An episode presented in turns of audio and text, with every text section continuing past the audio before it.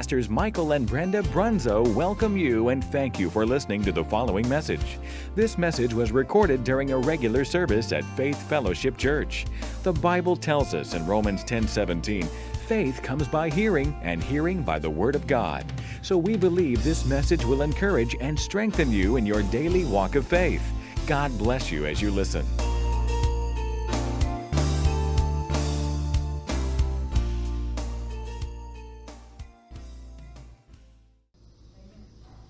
With me to Mark, the 11th chapter. Mark chapter 11. We're going to read verses 11 and 12. I'm sorry, 12 and 14, and then 12 through 14. Then we're going to skip down to 20 with some chatter in between. Mark 11, 12 says, And on the morrow, the next day, when they were come from Bethany, they were going to Jerusalem, he, Jesus, was hungry. And seeing a fig tree afar off, having leaves, he came, if haply he might find anything thereon. And when he came to it, he found nothing but leaves, for the time of figs was not yet. And Jesus answered and said unto it, No man eat fruit of thee hereafter forever. And his disciples heard it. This could be a confusing passage of Scripture because you would wonder why Jesus was looking for figs on a tree when the figs were not yet in season. And why would Jesus curse this tree? I know a lot of people, including some Bible scholars, have a problem with it because they find issue with this, the passage of Scripture because they believed that that could have been somebody's tree. And Jesus didn't have no business cursing it. And uh, before I go any further, let me just say this Jesus could do whatever he wants, it all belongs to him. Everything, the earth and the fullness thereof, everything in it, on it, around it, all belongs to God. So it's his property. Everything that we own, everything that you own, my car out there, belongs to God. I'm just a steward of what he gives me to watch over. Amen? But these people feel like Jesus was too harsh by cursing this fig tree and declaring it to be fruitless forever.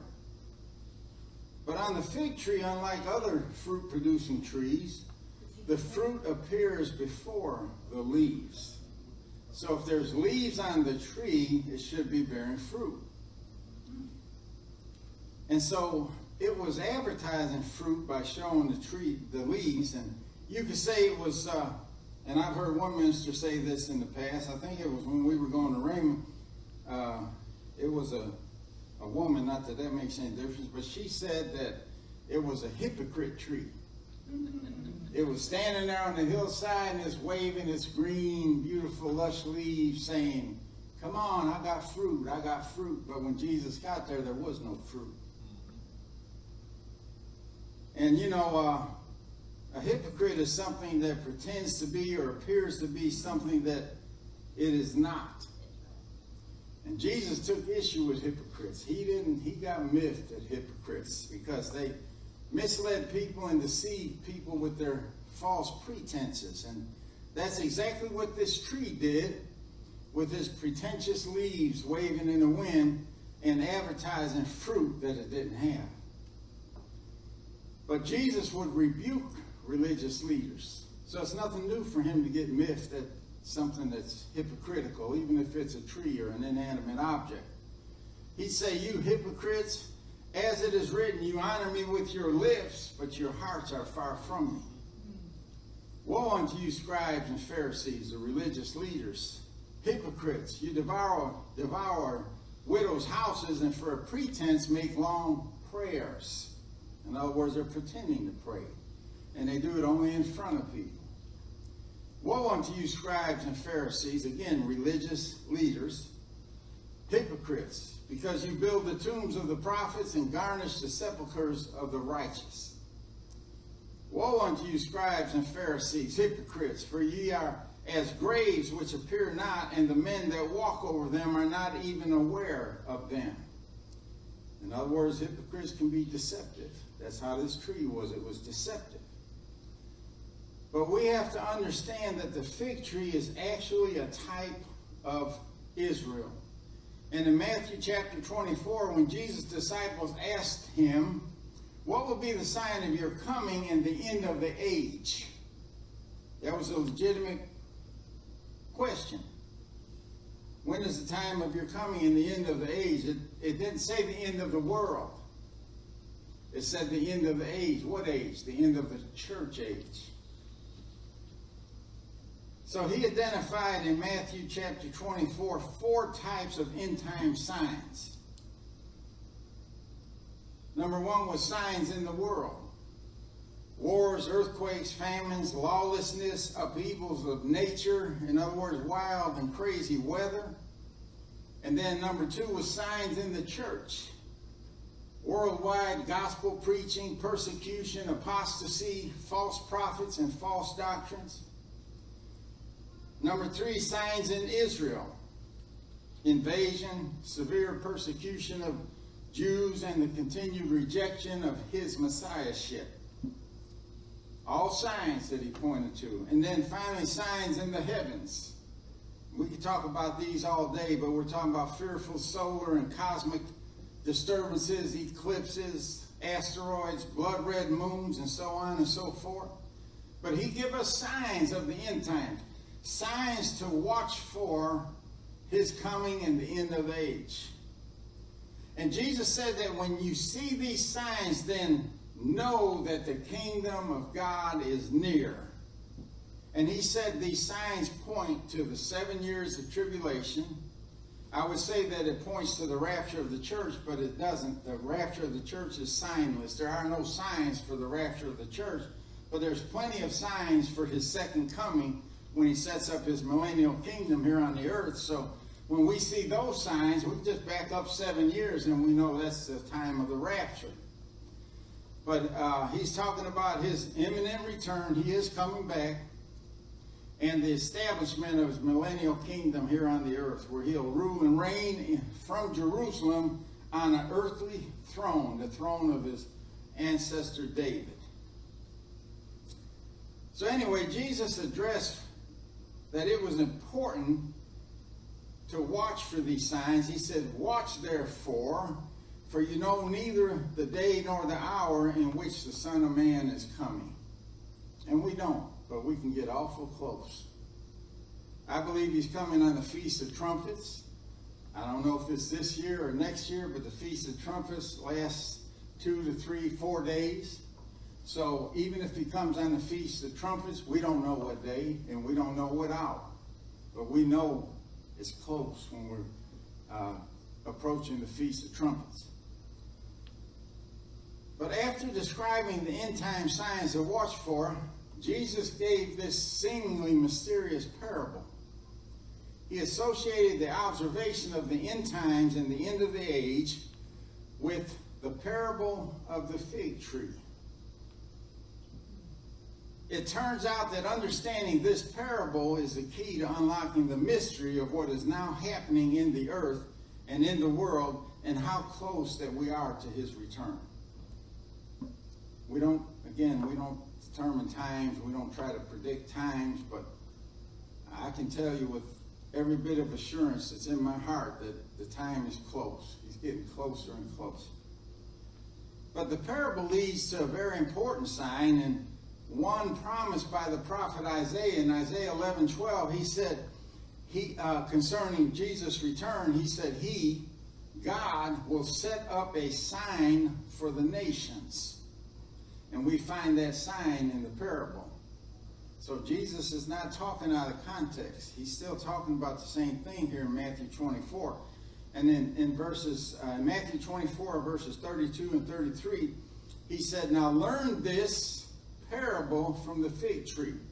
He wants us to learn something. He says, when its branch has already become tender and puts forth its leaves, you know that summer is near. Here's your sign. So you also, when you see all these things, the signs that he just talked about in the previous verses, know that it is near at the doors, and he's talking about the, the close of the church age and his imminent return. And then in verse 34, he says, Verily, and when he says verily, it means surely. It will surely happen. He says, You can take this to the bank. I say unto you, this generation shall not pass till all these signs be fulfilled. Now we know he was talking to the disciples some 2,000 plus years ago when he said this generation. But he wasn't talking about the generation that we're living in. He was talking about what he said in the previous verses the generation that is alive when you see the sign of the fig tree. He said that generation will not pass until all this is fulfilled. So, it, uh, uh, uh, again, it doesn't seem like the parable fits here, but it does because the fig tree represents Israel. The fig tree is a symbol of Israel. And the branch has already become tender and it's already putting forth its leaves, which means there should be fruit on that tree. So the the blooming of the fig tree represented Israel becoming a nation in 1948. That was a good year. That was the year I was born. So I'm part of the generation that Jesus was talking about. You're part of the generation that Jesus was talking about. But anyway, so we know that summer is near, or we know that the end of the church age and his second coming is near. So from 1948 till now, uh, Israel has been blooming. It's been growing. The Jews have been returning to Israel. They're preparing, they're rebuilding the temple, preparing for sacrifice and, and everything like that. But the generation that should not pass is the generation that we're living in right now. So you can thank God you're living in times that the prophets uh, wish that they could see and be here and see. Of course, they're going to see it from heaven, but we're going to partake in it. See, Jesus cursed that fig tree in our opening scripture not because he was hungry. Yeah, he was hungry. He was human. He got thirsty. He got hungry. He got tired. He got everything that you get. But that would not motivate him to curse a fig tree because we know he can go 40 days and 40 nights without food. Uh, maybe even further than that, maybe longer than that. So he didn't curse it because he was hungry, but because it was a type of the current hypocritical Jewish church that was living at that time. Uh, it had the appearance of fruit, but it had none. See, Jesus came to earth seeking fruit from his own people, the Jewish people, his chosen people, and when he got here, he found none. He didn't find any fruit in the Jewish church. So he cursed the fig tree as a symbol of its fruitlessness, and it was a symbol of the fruitless Jewish church at that time. And to this day, the synagogue of the Jews has been unfruitful. It hasn't produced any fruit for the kingdom of God. So his parable come to pass. It was it was a real deal. It wasn't just because he was hungry that he cursed that tree. He was cursing the Jewish people for not being fruitful and becoming so religious that they all they thought about was themselves. That's why he called them hypocrites so often. But uh, uh, let me retract that. I don't want to say they haven't produced one piece of fruit, but uh, the Jewish synagogue itself hasn't. But there are Messianic Jews that uh, come to believe in Jesus, but they broke off from that type of religion and that uh, synagogue, and they are producing fruit for the kingdom of God. They're getting Jews saved, but they're no longer a part of that Jewish religion. So, so it stands true that the, the Jewish synagogues haven't produced any fruit for the kingdom of God. And this is why Jesus was cursing the tree. It was more symbolic than it was anything else. And, and uh, you know, James refers to souls as the precious fruit of the earth. And it will continue to be that way. The Jewish synagogue will continue to be the way that it is until Jesus comes. Or the end of the church age. Then, of course, we know that the Jews come alive then.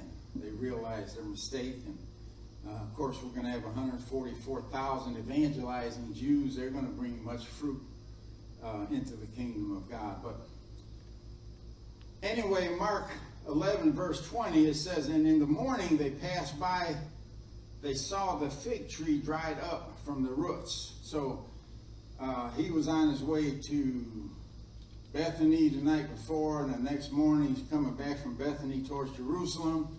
And that's when Peter sees the tree dried up.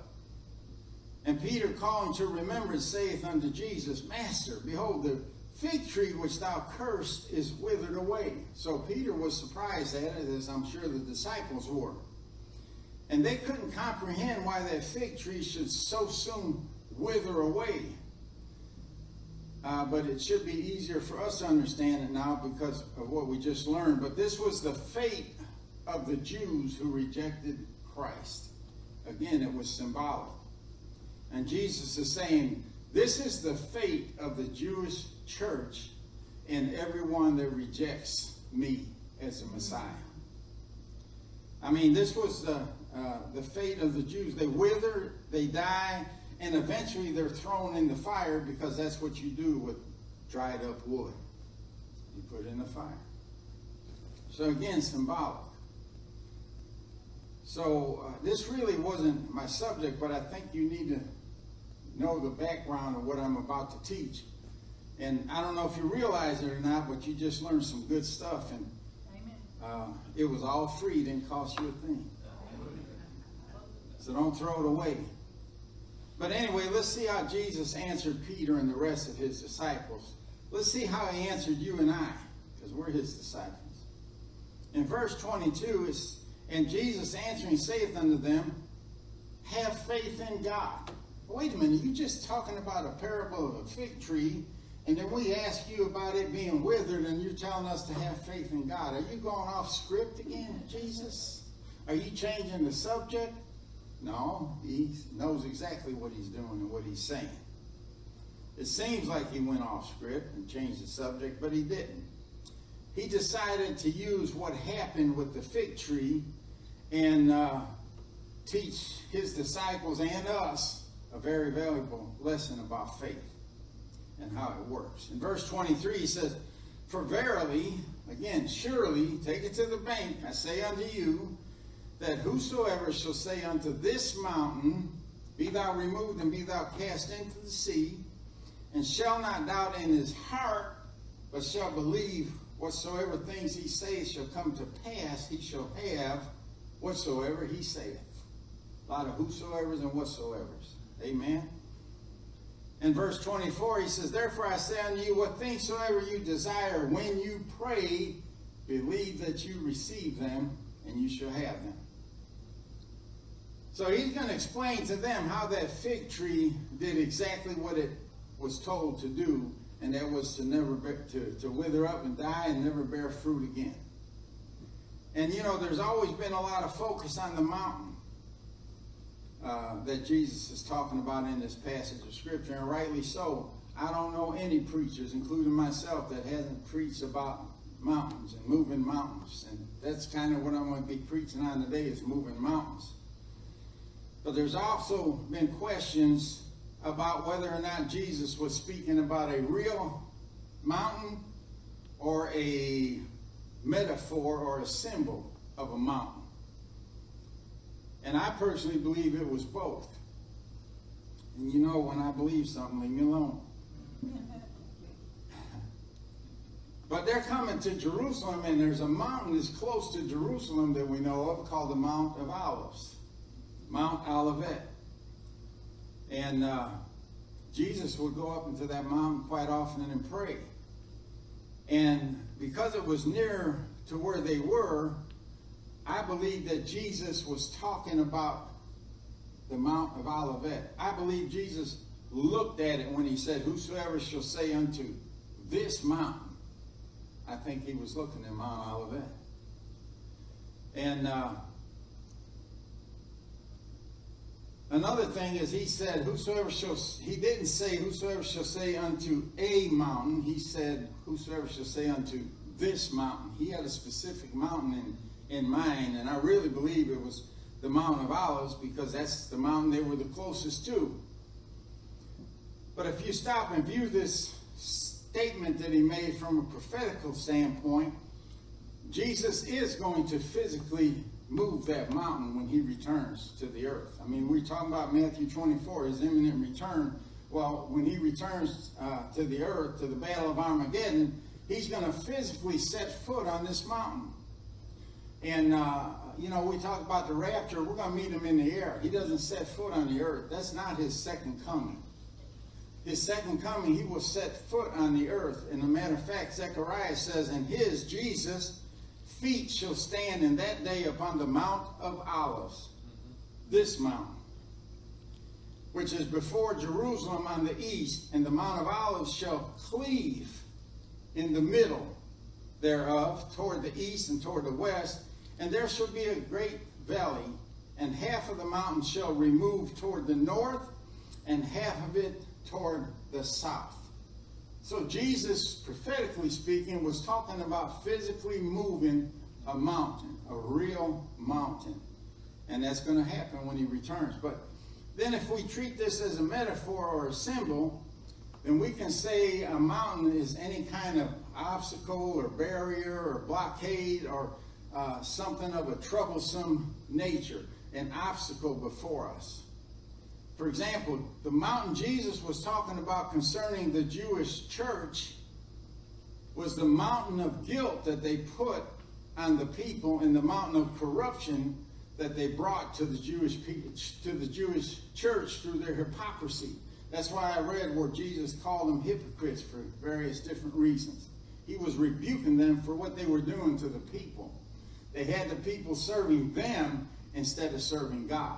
They were a bunch of hip, well, for the most part, uh, like with anything, it ain't always everybody. There's always somebody that's got a true heart. But for the most part, the, the Jews had turned it into a religion that was all about them.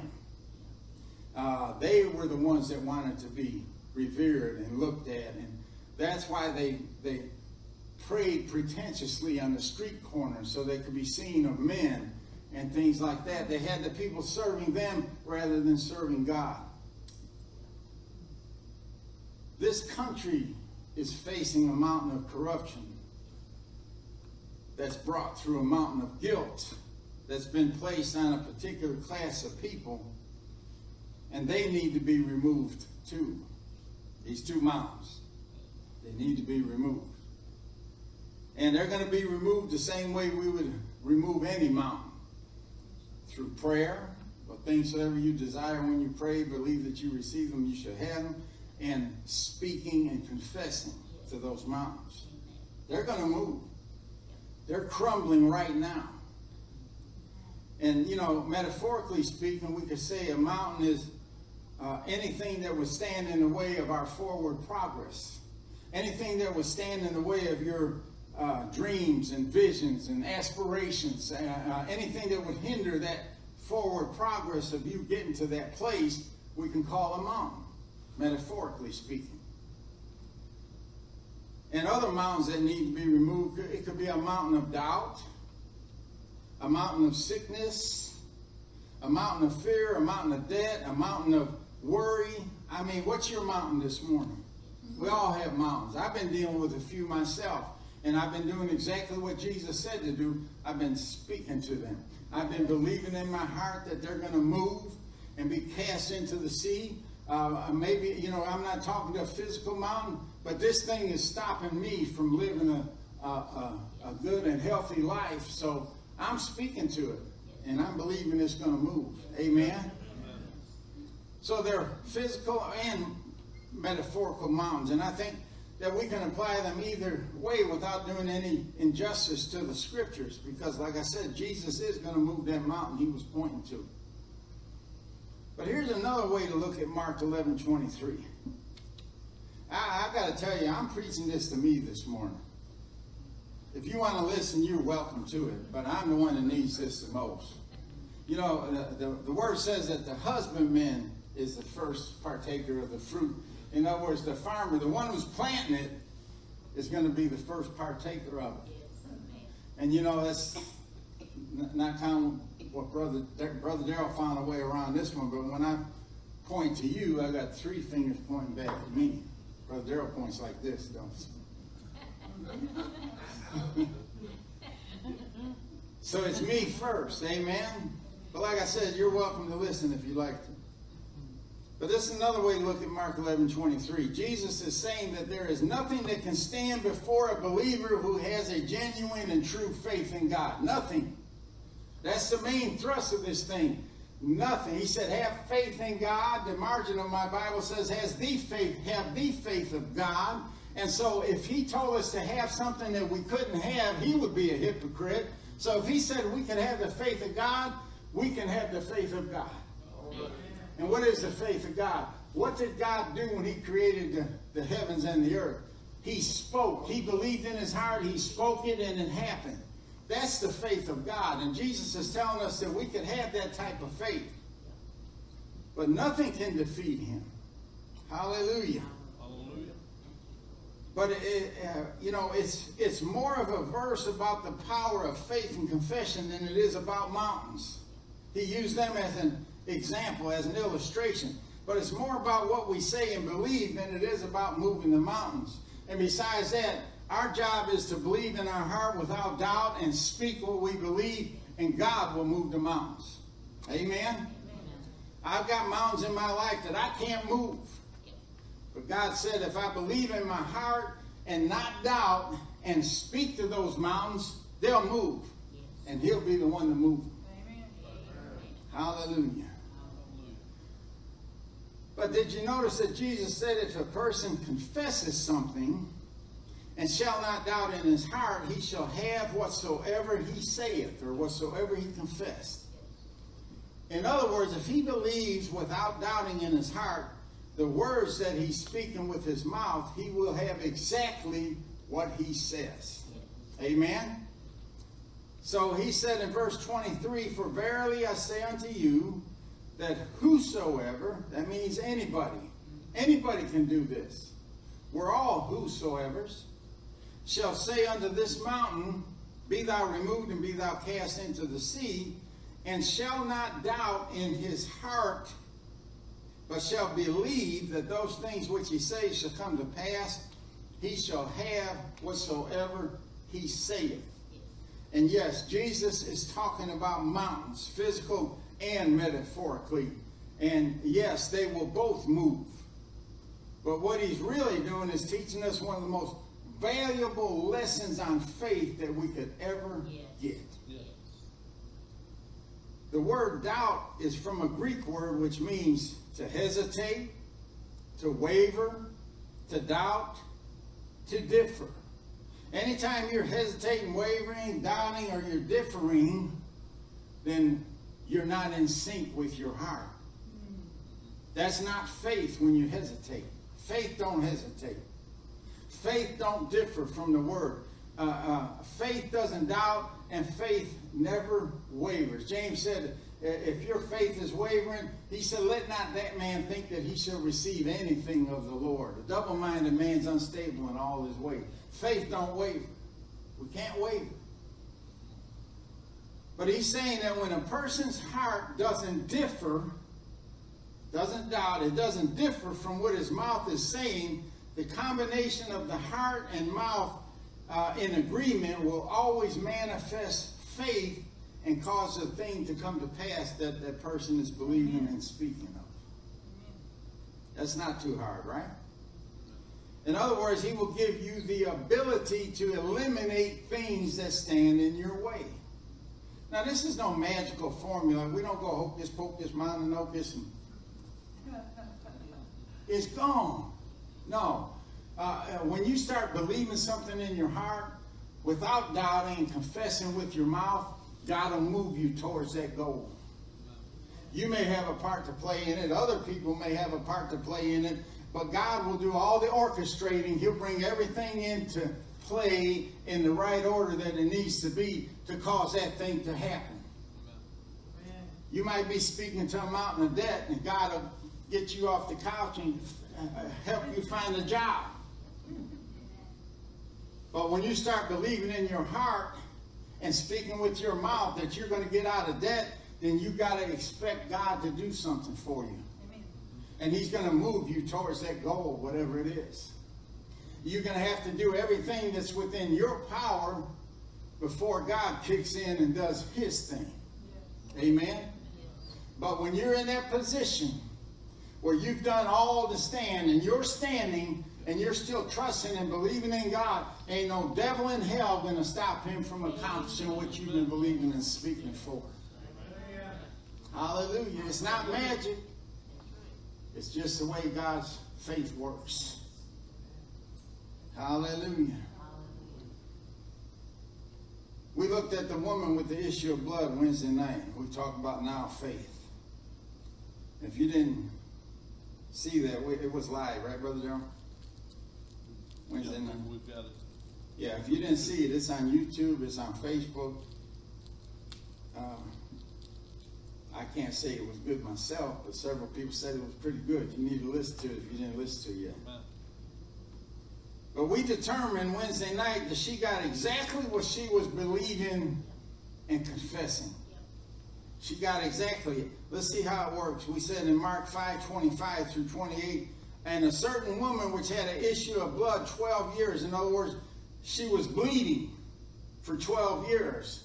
I don't know where from, but she had an issue of blood that wouldn't uh, heal. And uh, uh, of course, she had to be replenishing that blood, you know, just like I'm building up my blood cells now by eating properly and exercising and stuff.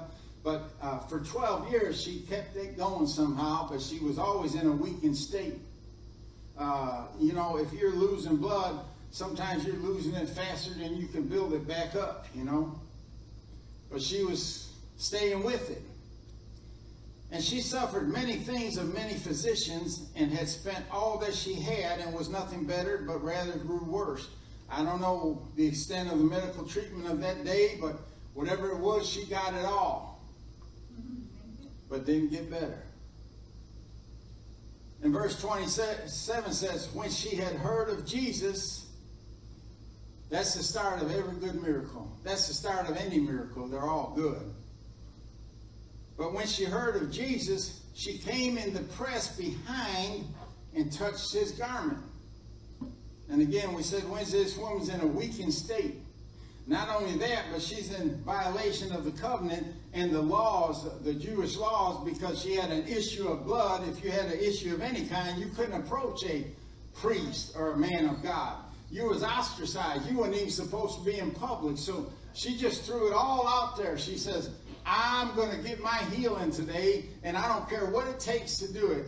I'm going to come behind in the press. And she was pressing. Sometimes we got to press for something. It don't always come easy. It don't always come the way we want it to. Sometimes we have to press in, and we have to keep pressing and, and overcoming and resisting things to get to where we need to be. And that was at Jesus' feet for this woman. So verse 28 said, For she said, If I may but touch his clothes, I shall be whole. No ifs, ands, or buts about it. What was she saying? What she believed in her heart. She had to believe that in her heart without doubting, or she wouldn't have went through the hell that she went through to get to him. So she's confessing what she's believing. If I could just touch his garment, I shall be whole. I shall be healed. No ifs, ands, or buts about it. That was some pretty strong faith without doubting. She didn't have any doubts. She didn't say, I wonder what will happen if I touch his garment. I heard that every man of God, every priest has a embroidery around the bottom of his uh, a hem around the bottom of his robe, and there's supposed to be healing in that embroidery. It was a blue thread, like, and she's, I wonder what would happen if I touched that. No. She said, if I can just touch his clothes, I shall be made whole. She had no doubt. So she's saying what she believes, and in her case, it was a mountain of sickness that was blocking her from living a healthy, fruitful, prosperous life. She was about to move it. How? Just like Jesus is teaching us in Mark 11 23 and 24 by believing in her heart without doubt and confessing what she believes. She's saying, Be thou removed, sickness, mm, yes. and be thou cast into the sea, because that was her mountain. And so she didn't doubt in her heart, but she believed that those things which she was saying would come to pass, that that sickness is about to move out of her life forever. And all I got to do is touch the hem of his garment, and I shall be made whole. I shall be healed. Hallelujah. If I may but touch his clothes, I shall be made whole. But let me ask you this is that what happened? Does this woman still have an issue? No. Verse 29 said, As soon as her hand touched him, her bleeding immediately stopped. Now they specified as soon, but the Holy Ghost specified, as soon as her hand touched him, her bleeding immediately stopped. Was that what she was believing? Is that what she was confessing? And she knew it, for she could feel her body instantly being healed of her disease. Did her mountain move? Hallelujah. Her mountain moved. Quick, fast, and in a hurry. And the Holy Ghost specified that. Yes. But this concept is throughout the Word of God. We can see it with the prophets. We can, you know, a prophet was reaching out into the future, grabbing something by faith and bringing it to the now. That's what a prophet does. Isaiah did it, Jeremiah did it, Ezekiel did it, all the major and minor prophets did it. That's what they that's what prophesying was. But we see this concept, Paul is teaching about salvation in Romans 10, 8 through 10. We're all familiar with this. We call it the sinner's prayer or whatever. But in verse 8 it says, the word, this is in the Amplified Classic, the word, God's message in Christ, in Christ is near you. How near is it, Paul? On your lips and in your heart. Yes. Is that believing and confessing? That is the word, the message, the basis and object of faith which we preach. There it is in a nutshell.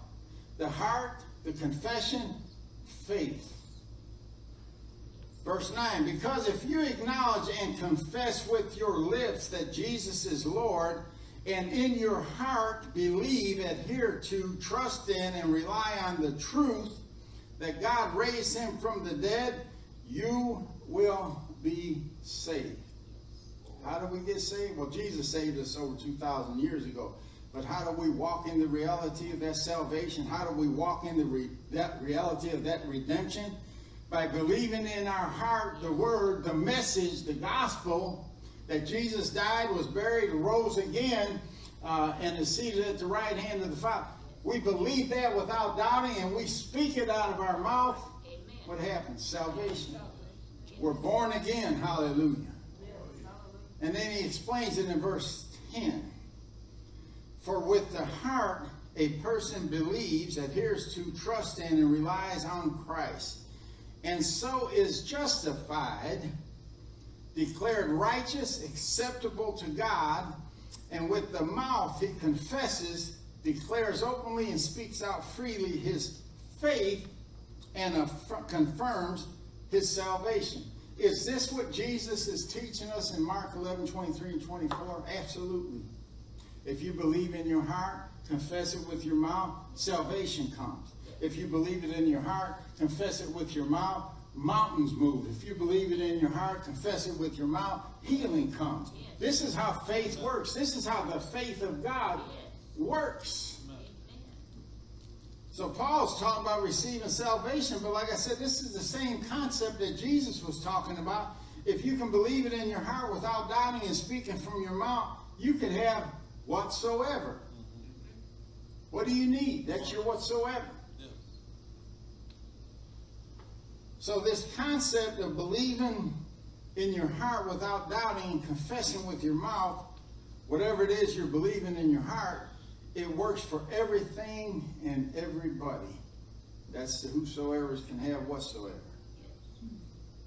So if you believe in your heart that Jesus purchased your healing, and you put your heartfelt faith together with the confession of your mouth, when those two are in sync, when your heart and mouth are in sync, then you can literally bring that healing into manifestation in your physical body. That's what Jesus said. So, and the reason is because creative, and I hate to say this, but I got I'd be remiss if I didn't tell you, creative and destructive power is released the same way by what you believe and speak. In the case of that fig tree, it was very destructive. Amen. So the devil knows this concept as well. And that's why we got to be careful about what you believe in your heart. And especially what you say out of your mouth because when your heart and mouth get in sync, something's going to happen, good or bad. The heart mouth combination works on both the positive and the negative. And it can bring about the manifestation of healing in your body, salvation to your family, prosperity to your business or your job. But the devil also knows how to use it against you. Yes. But he has to come through your mind. God is in us. The Holy Ghost is in us. The greater one is in us. The devil has to come from the outside and get in. God works from the inside out, but the devil has to come from the outside to get in. Yes. And his entrance is your mind. That's how he gets into you. But if you allow him to, he'll have access to your spirit, your body, your very soul itself. Yes. And so we have to be careful what we allow in our hearts. He knows power is released when your heart and mouth start working together. And that's why it's so important that we put the right things into our heart. Mark 11, 23 promises that whatever you believe in your heart without doubting and say with your mouth will come to pass. Yes. So, like I said, it applies to anything you believe in your heart and say with your mouth. So, if the devil can get you to believe wrong things and then start speaking them, he wins. Uh, Proverbs tells us in 423, Proverbs 423, keep thy heart with all diligence. In other words, everything you got. Be diligent about how you guard your heart. That's what keep means. Like he told Adam to keep the garden, he's saying guard the garden. He's saying here, guard your heart with all diligence, for out of it, your heart, are the issues of life. And how does that life issue out of your heart and, and into your, your uh, actual walk on this earth? By you believing the right things and speaking them. Mm-hmm. Life will issue from you. Mm-hmm. But he also said uh, life and death are in the power of the tongue. Yeah. Yeah. So if you believe wrong things and speak wrong things, you can bring death to things in your life. Death to a marriage, death to a relationship, death to your finances, all kinds of things. But it's a scientific fact that when you speak something out loud, those words are verified and empowered in your heart and your mind. That's why Pastor is always telling us read out loud. You need to hear what your mouth is saying.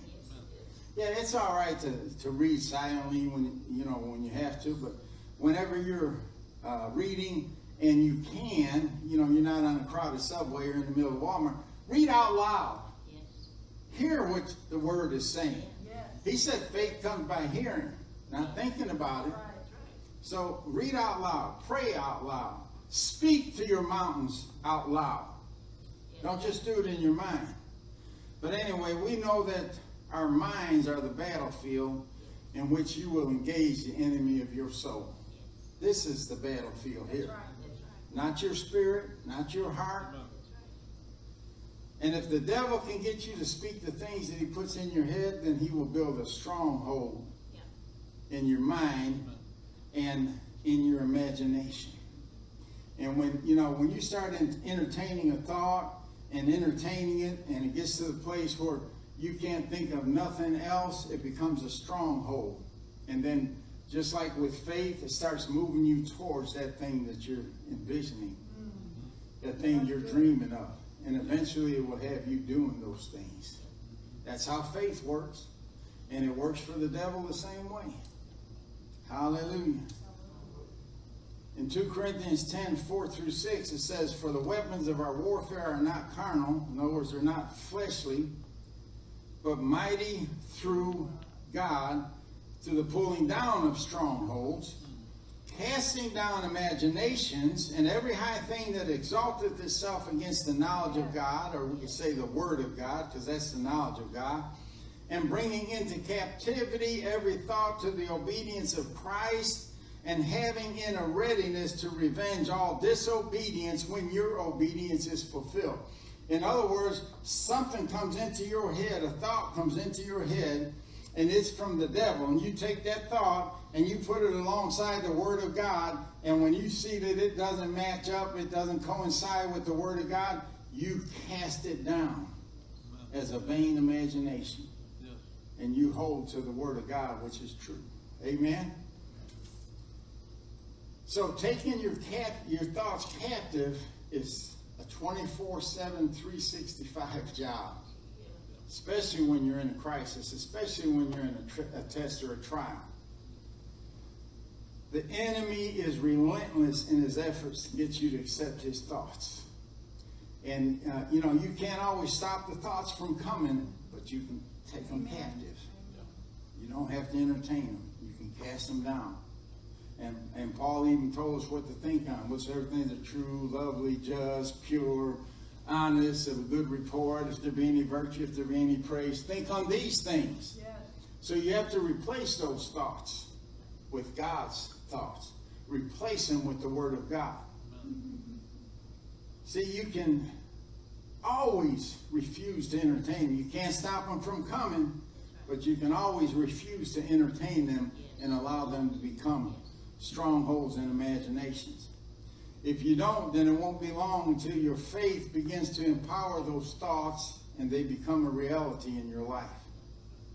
Just like Jesus is teaching us. I think the devil sometimes pays attention, don't you? But that's why it's so important for you to spend time in the Word.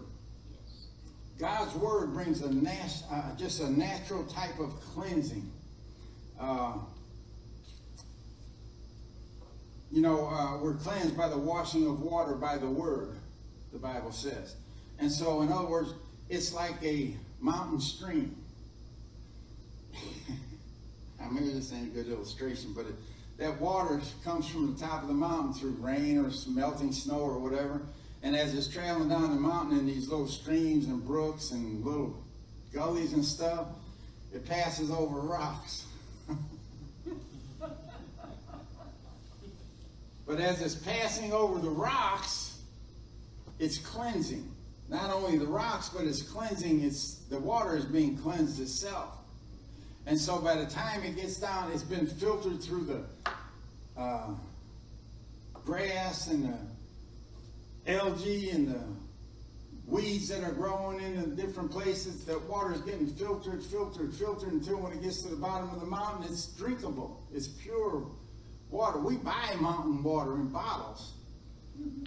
They haven't done anything to it. They just it gathered in a, a, a, pool at the bottom of the mountain, and they just fill up bottles and sell to us for a dollar a bottle. Sometimes more, depending on where you're at. But why? Because it's cleansing. And that's the way the word is. You keep running that word through Yes. Hallelujah. your marbles, and it, clean, it cleanses out all the impurities. Amen. Hallelujah. Romans 12, the first part of it says, Be not conformed to this world, or the things of this world, or the thoughts that the devil puts in your mind, because that's all he knows is what's in the world. But be ye transformed by the renewing of your mind. How does that happen? Through the Word of God. We constantly run in the water of the washing of the water of the Word through our minds. And that happens when you replace the thoughts of this world with God's thoughts, which are much higher the Word of God. So what you believe in your heart and speak out of your mouth is going to determine all the victories and defeats in your life. What you believe and what you speak is going to be the difference between de- victory and defeat. Yeah. Amen. That's why we got to watch our mouth so much. You know, uh, I've asked this question myself. You know, God, why did this happen to me? I'm a healing preacher. I preach healing. I don't ask that question anymore. I haven't for years, but people do. People ask that question. Why did that happen to Pastor? I know he believes in healing. I know he's a, a preacher of the word. I know he. Well, let me just put it this way it rains on the just and the unjust alike. Jesus said that, right? Now, I can hold up an umbrella, but that doesn't stop it from raining. And sooner or later, you're going to get caught in the rain and you're going to get wet. But God has a remedy. I mean, why would he say in Exodus 15 26, I am the Lord that healeth thee, if at one time or another in our life we wouldn't need healing? It'd be wonderful. You know, faith doesn't always prevent things from happening, but faith will get you out of some things. I mean, uh, sometimes, you know, God shows up just in time, just at the right time. And, you know, you, people wonder, well, where was he? Well, you know, well, just stay in it. Stay in the fire, and he'll show up. And, uh, you know, the three Hebrew boys, they wouldn't have seen Jesus that day if they didn't get thrown in the fire. Sometimes we got to go through the fire. Before we see Jesus. And I'm going to tell you, I've learned a lot of things through this fire that I've been walking through. And, and most of the things I learned was about Jesus. Why? I spent some time with him in that fire. Now, I I went in the fire by myself at first, till I realized he was with me. Then when I started seeing him, everything changes. Yes, amen. Everything changes. And like, like with the three Hebrew children, uh, you know, uh, no, no miracles happened. I mean, no soldiers got licked up by the flames or died or anything like that until he, they were thrown in the fire and uh, Jesus shows up. And then when he showed up, the only things that burnt on them was the bonds that were they, that they were tied with. I don't know, maybe their feet, their hands for sure. But that's all that burned up on them. In other words, they were set free from the thing that had them bound. Wow. Amen? And that's what we got to believe for. Don't be afraid to get caught in the rain. Don't be afraid to have to go through the fire or go through some waters that are over your head because he'll be there with you. You know, one of the most comforting scriptures that I, I quote on a regular basis is Isaiah 44 10, where he says, Fear thou not, for I am with thee. Be not dismayed, for I am your God. I will help thee, yea, I will strengthen thee, yea, I will uphold thee with the right hand of my righteousness. I quote that a lot. It brings me comfort, brings me faith, brings me courage. Sometimes you just need some courage. But you know, I was talking about the thoughts that the devil places in your head, and uh,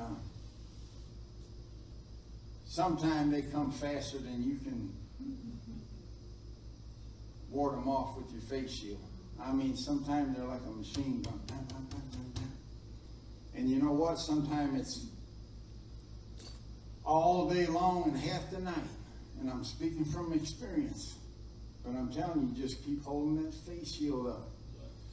That faith shield, Paul said, will quench all the fiery darts of the wicked one. But what if you ain't holding it up? Thank God for the faith shield. Thank God for the shield of faith. Yes. You know, that's that's one of the best uh, defensive weapons that we have. All the weapons that God give us are good, but that faith shield, all the fiery darts. And man, he is constantly shooting them darts, shooting them darts, shooting them out darts. Sometimes all day long. But keep doing it. Amen. Because if you don't grow weary, you will reap. You will reap. Amen. The thing you believe in God for. Amen. Hallelujah. Hallelujah. Let's get ready to receive communion. I've kept you long enough. I hope I hope that you got something from this today. This isn't just a cute message. This is a way of life for us. God told us we walk by faith. We live by faith. Yes. This Yes. ain't something that visits occasionally when you're in the gym. Amen. This is a lifestyle that we're supposed to live. And this is how you exercise it. Believing, speaking. Get the right belief system going in your heart. And then start speaking. Amen.